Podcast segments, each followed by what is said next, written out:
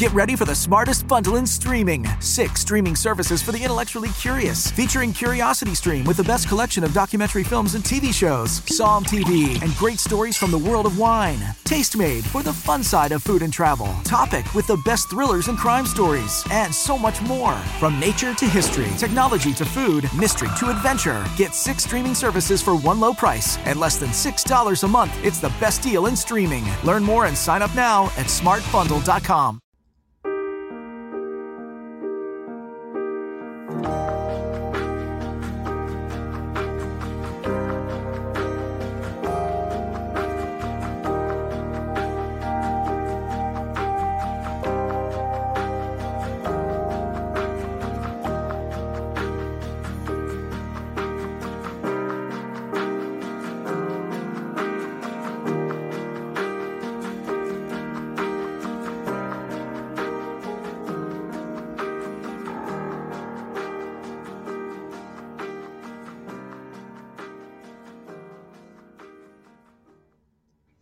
Gambling is the activity of risking money on the result of something, such as a game or horse race, hoping to make money.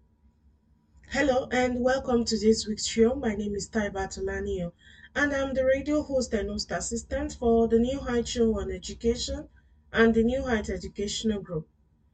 This show is pre-recorded on Fridays and focuses on youth and issues affecting them. We are all thinking of Pamela Clark and her family, and we wish her a speedy recovery. Problem gambling, commonly referred to as a gambling addiction and clinically recognized as a gambling disorder, affects people of all ages from adolescents as young as 10 to adults in their senior years. It's not a matter of being irresponsible. It's an addiction rooted in the brain just as are the drug and alcohol addictions of millions of people. It is not only a bad behavior or a bad habit, it's a serious condition. 2 million United States adults meet the criteria for pathological gambling, that is, the most severe level of gambling addiction, and another 4 to 6 million are considered problem gamblers. And the earlier a person is introduced to gambling, the more likely they are to become problem gamblers as adults or even earlier. You might think it's too early to think about your child and gambling. After all, the legal age for gambling on the pokies at the TAB or at a casino is 18 years. But some children start gambling very young, as young as 10 years. Most children have gambled by the age of 15. Gambling comes in many forms. You have card games, lottery tickets, applications, video games, and sport bets. For children and teenagers, the most common form of gambling are card games at home, lottery tickets, and scratchy cards. Some children move from these games to more serious types of gambling in la- later adolescence, like racing and other sports betting. Gambling for most youth is an infrequent and inconsequential pastime. For some, it's part of the normal adolescent experimentation with adult behaviors and may be considered a rite of passage into adulthood in that youth of legal age tend to shift their gambling participation away from informal games. Nevertheless, a small percentage of youth population gamble frequently and experience problems associated with their gambling, and these youths will likely need prevention and intervention services. Studies about gambling. US residents ages 14 to 21, approximately 2.1%, struggle with problem gambling. Another 6.5% are at risk. If our teenagers' problem gambling is not altered early, it can have devastating consequences that affect the rest of their lives. There are a number of reasons the brain is something to consider when comparing the decision making of children to adults, and especially when we begin to discuss adolescence and addiction. Children don't always understand or fully acknowledge the impact of their decisions and actions. Our brains do not fully develop until we reach our early 20s, while 23 and 24 years old are just beginning to use their fully matured brains to evaluate emotions and make decisions. Children and teenagers are not prepared to balance emotion and logic to make healthy choices. They are not prepared to consider all the consequences of anyone's decision. Instead, they are more likely to act impulsively and take risks. But then, what parts of our brain affect our decision making so drastically? There are three important parts of the brain which I will be talking about that affect our decision. The nucleus accumbens is the part of the human brain that determines how much effort we are willing to put into earning a reward. It's where pleasure and excitement for achievement is recognized. As teenagers develop, their immature nucleus accumbens may be what makes teenagers prefer activities such as video games that don't require much effort to provide excitement and reward. The amygdala. The amygdala processes emotions and gut reactions. As people develop from teenagers to adults, this kind of activity shifts to the prefrontal cortex, leading to more rational thoughts rather than reactive thoughts. When this occurs, more reasoned observations and decisions are made. Unfortunately, until the prefrontal cortex develops, fear and aggressive behaviors driven by the amygdala are more noticeable. And the third is the prefrontal cortex. The prefrontal cortex, one of the last parts of the brain to completely mature, is located just behind the forehead. This area is responsible for the complex processing of information, which affects how people make decisions, control their impulses, and set goals or plans. When the prefrontal cortex is underdeveloped, poor decision making and judgment can occur.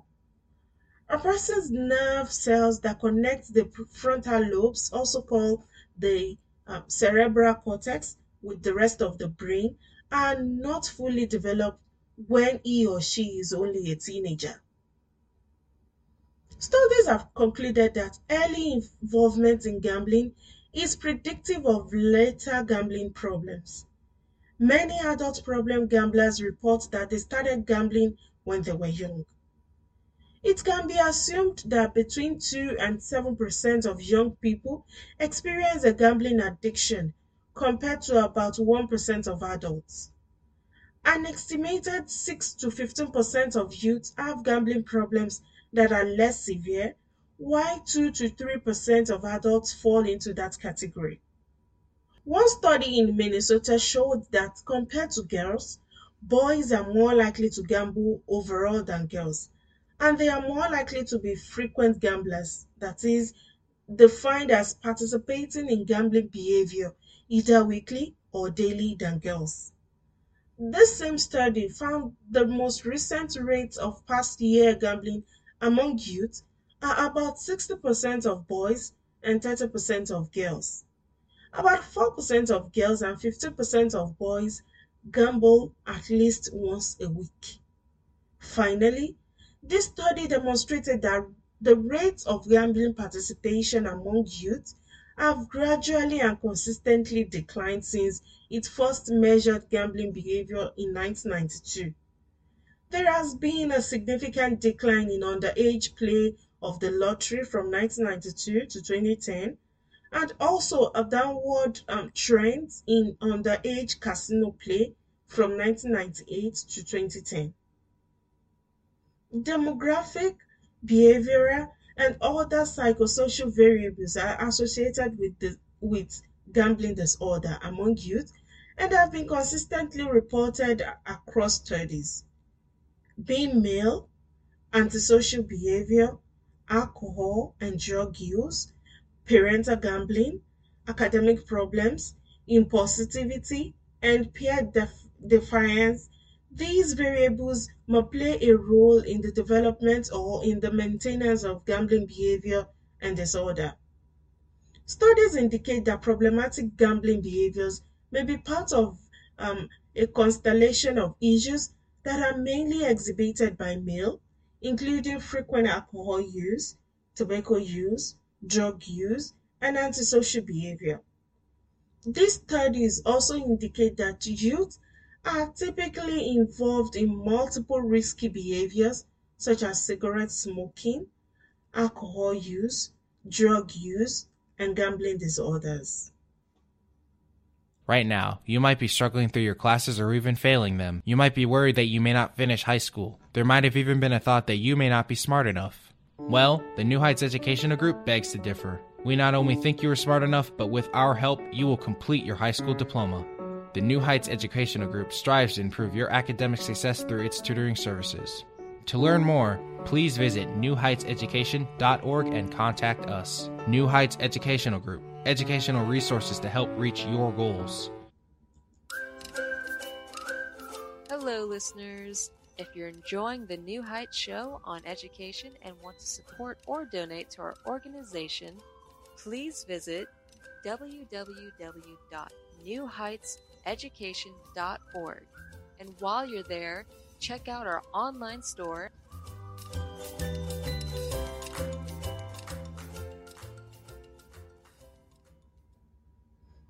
Welcome back to the New high Show on Education. My name is Taibat Olaniyan, and I've been talking about um, gambling as it affects children, teenagers, and youth.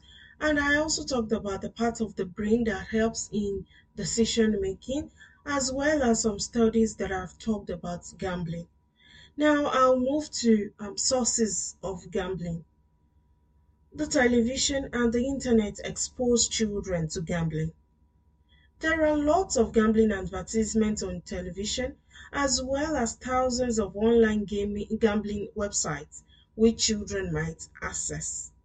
Also, children can gamble without money on smartphones and um, social media apps, and many video games rated as okay for children have gambling themes and content. Smartphones and tablets let young people gamble at any time, day or at the night.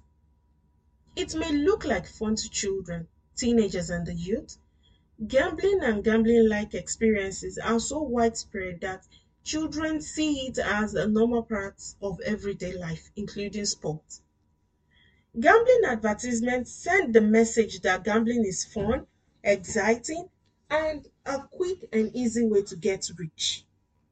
Teenagers might think of gambling as a good social activity because online gambling activities use chat and messaging to encourage playing with friends, sharing gambling stories, and getting others to play bets. Gambling at the ages of 10 or 11 can be seen as innocent and harmless, but studies have shown that children who are introduced to and begin gambling by age 12 are four times more likely to become problem gamblers.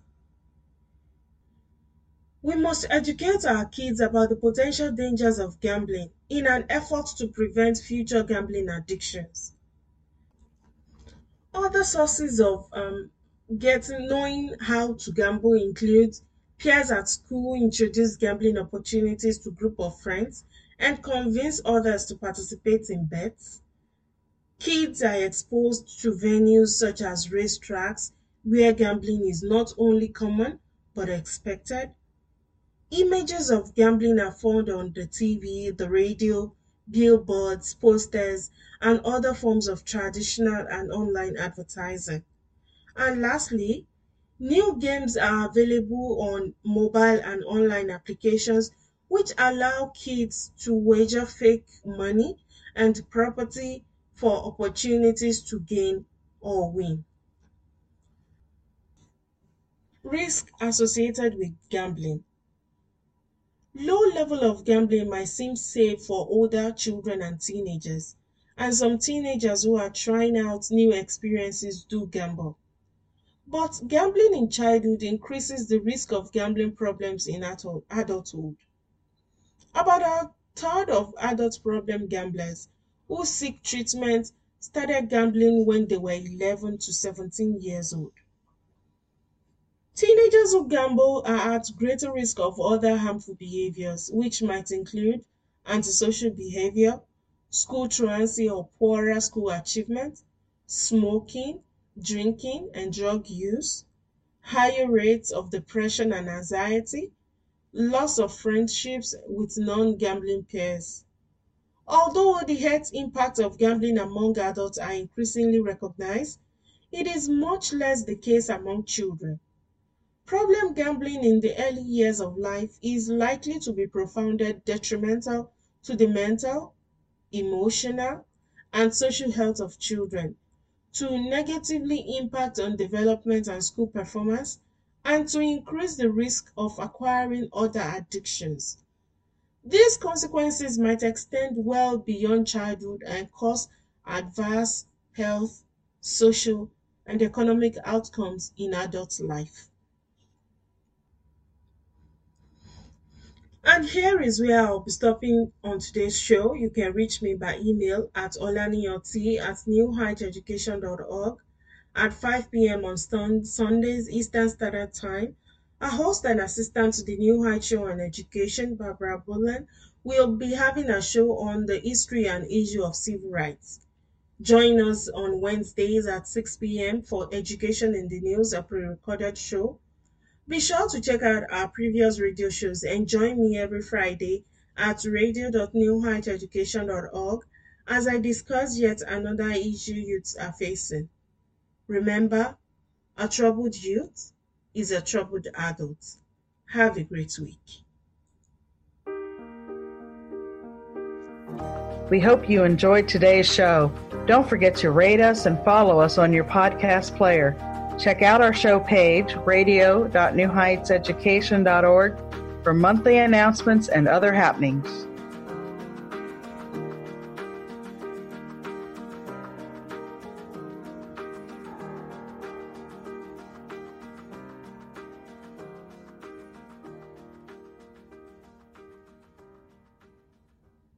At One Day University, we feature hundreds of top rated professors from Stanford, Harvard, Michigan, Texas, UCLA, and other schools across the world to explore history, music, politics, art, science, and much more. Every Wednesday, our weekly scholar newsletter includes five fascinating short video clips of our most notable professors discussing a brand new topic, plus special reports and topical debates as well. Sign up for free at onedayu.com. That's O N E D A Y U.com.